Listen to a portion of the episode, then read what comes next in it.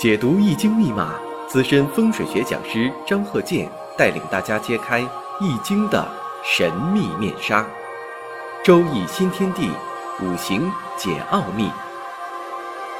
请听周易五行。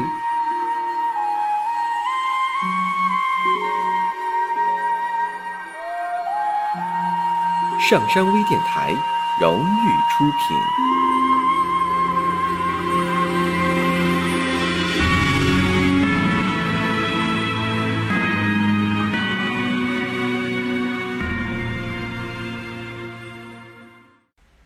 大家好，我是张和介。周易五行啊，我们这堂课呢接着讲。那么，你像一些生活当中一些琐碎的事情，也可以用生日五行进行判断。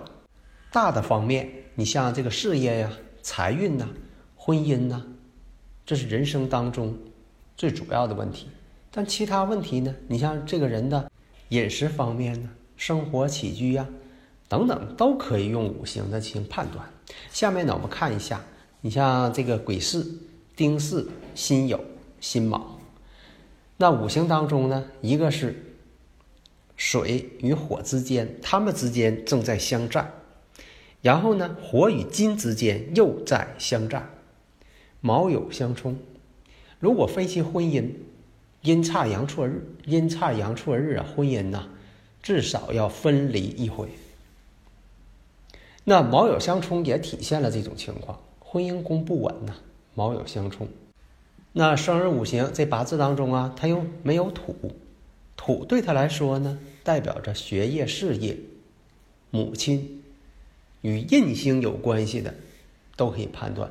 那到底是哪一种呢？那就要具体问题具体分析。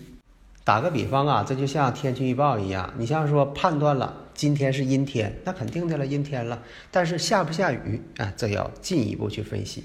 下雨是否是大雨、中雨、小雨、雷阵雨，或者说呀夹杂着冰雹，这样呢就要进一步分析了。所以有的朋友啊，在这个学习生日五行八字的时候啊，有些基本概念他还是不大懂。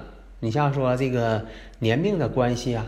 属相的关系啊，他们之间跟生日五行八字的关系啊，在这里呢，我要讲一下概念问题呀。这个生日五行啊，它包含了属相、年命，这些都包括了。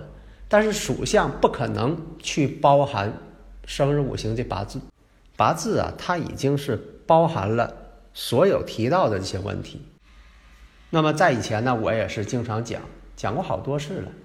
理论概念方面，张鹤健教授全凭看圈里的理论讲过好多了。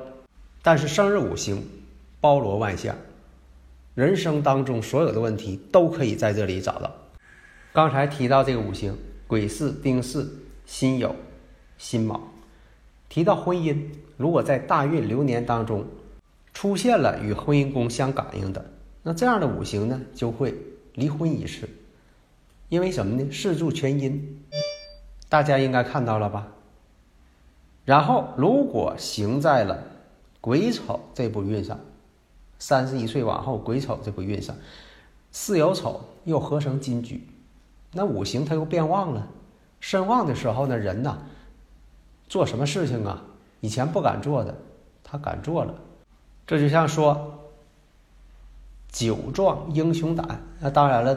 他也未必是英雄，但是就说这个人呢，像这个喝酒之后，呃，以前不敢做的事情，他突然间变得胆子大起来了，身旺了，巳酉丑，如果再出现流年跟婚姻宫感应的时候，那就可以判断，那两个人就分离了。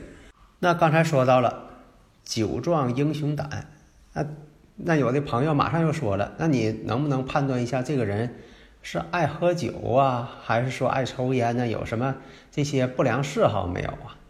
你像这个五行呢，你可以判断爱喝酒。为什么呢？年上的癸巳，这癸水，癸水呢与火之间相战。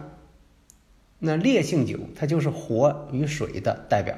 这个呢，癸水呢又是它这个食神，火呢又是它的偏官七煞。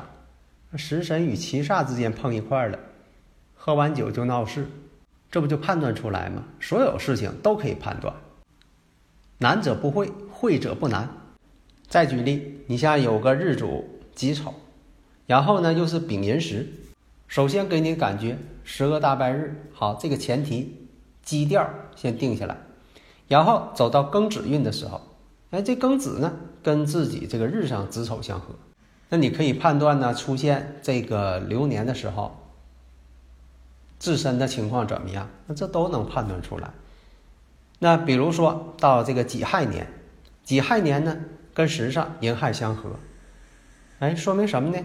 亥水是他的财星，哎，财星到了，大前提财星到了，这说明呢他有一笔钱财进来。好，这个呢先放在一边，寅亥相合，财星呢跟这个寅木相合了，说明呢。他要合作投资了，大前提呢，他是做生意的，这个必须判断出来，他是这个走仕途的还是做生意的，或者是哪方面的人员，你这个基调得定出来，不用对方自己介绍，你必须把这个判断出来。代表什么？财星变成官星了，那他是自由职业者啊，他不可能去走那种仕途啊升官，这没有。那说明什么呢？把自己的商铺兑出去了，把自己商铺兑出去了，拆了东墙补西墙。现在很多做生意人都有这种情况，拆了东墙补西墙，先把这个窟窿先补上。银汉一合合成木了，说明什么呢？自己的店铺变成钱了，因为大前提他有一笔收入。那这收入哪来的？把店铺给兑出去了，得到一笔钱。然后银汉又相合。寅亥相合之后呢，哎，把这笔钱呢又投到别的生意当中去了，然后呢给自己提升。为什么？以前是小老板，现在呢商铺给兑出一个，然后跟别人合作又整个大公司，哎，这回当上总经理、董事长，升职了吗？给自己当官了，自己升为董事长了。那有的朋友问了，你怎么知道他要变成这个董事长或者更高一级的大老板，从小老板变成大老板了？寅亥合木啊，木对他来说是官星啊。那这官星怎么出现的？是用亥水这个钱，它以水为财嘛，用这个水合成了这个木，木对他来说是官星啊。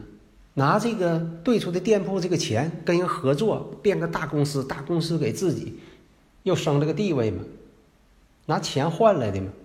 所以呢，这就你看这个逻辑过程，不就是把这个细节，把它这个经过细节完全的翻译过来了吗？所以在这里呢，就是逻辑过程非常重要。你把握了这个方式方法，你判断的时候，那就像过电影一样，就等于说你把二进制的这种密码，你翻译成了你能别人能看懂的影像，生动、形象、真实、贴合实际。所以就会出现这种情况，哎，他得财了，得财了呢，又等于没得财，没得财呢，哎，他地位又提升了，那到底怎么回事？哎，就是我刚才讲的这样一个现实的真实过程。大家学会了我这个思路分析，哎，你可以把事情看得非常透彻，犹如研究历史，犹如研究考古学一样，一步一步把真实的情况反映到大家的面前。揭示了事物的真相，哎，这就是逻辑分析过程，这是我特有的。下一堂呢，我们接着讲这种如何把看不懂的人生密码，你翻译成让大家能够看懂的小说、电视剧。好的，谢谢大家。